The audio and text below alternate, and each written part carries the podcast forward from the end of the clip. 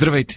Аз съм Димитър, а вие сте с подкаста ДЕН, част от мрежата на Говори Интернет. Четвъртък, април, 21 ден.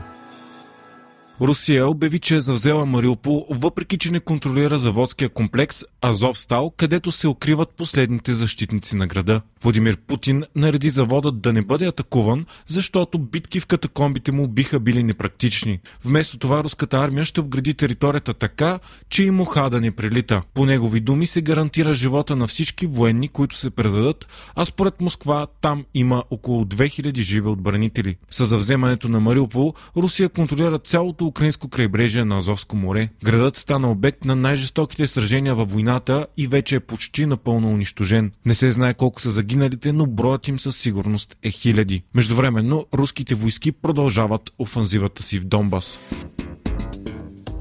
У нас войната в Украина продължава да разтърсва четворната коалиция. Опитът на продължаваме промяната за баланс поражда недоволство у всички. България остава единствената страна в НАТО, заедно с Унгария, която не предоставя военна помощ на Украина. Външно-политическа София остава силно разделена между влиянието и зависимостта от Москва и задълженията си като евроатлантически партньор вътрешно-политически съпротивата за по-голяма солидарност с Украина на БСП президента и набиращата сила откровено русофилска партия Възраждане поражда криза след криза. Днес премиерът Кирил Петков заяви с публикация в социалните мрежи, че ще води активен диалог между Демократична България и БСП по повод изпращането на военна помощ на Украина. Двете партии в коалицията са на корено противоположни позиции по тази тема. В последните дни Демократична България сериозно втвърди тона си и настоява за незабавно незабавно приемане на решение за изпращане на военна помощ в Киев. БСП пък още в началото на войната каза, че това е нейната червена линия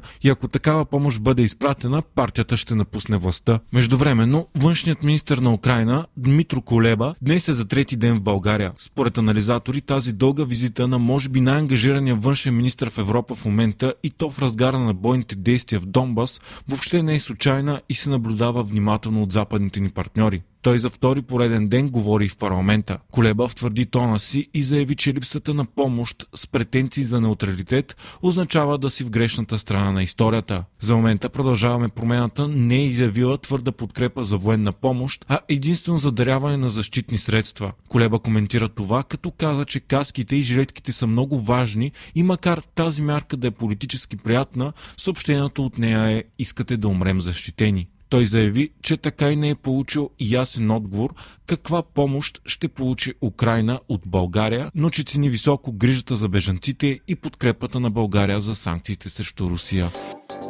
Вчера във Франция се проведе ожесточен дебат между двамата кандидат-президенти – Макрон и Люпен. Според повечето анкети и анализатори, победител от него излиза Макрон. Президентския балтаж във Франция е тази неделя, а за пръв път Люпен има реални, макар и невисоки шансове да спечели. Ако това се случи, ще е събитие с мащаба на Брекзит или избирането на Тръмп и може да промени коренно курса на историята както на Франция, така и на целия Европейски съюз, където Париж има водеща роля. Последните социологически проучвания прогнозират резултат 56% срещу 44% в полза на Макрон в неделя. Дебатът обаче се смята, че е затвърдил лидерската позиция на президента, който ще се бори да стане първия стори мандат от 20 години насам.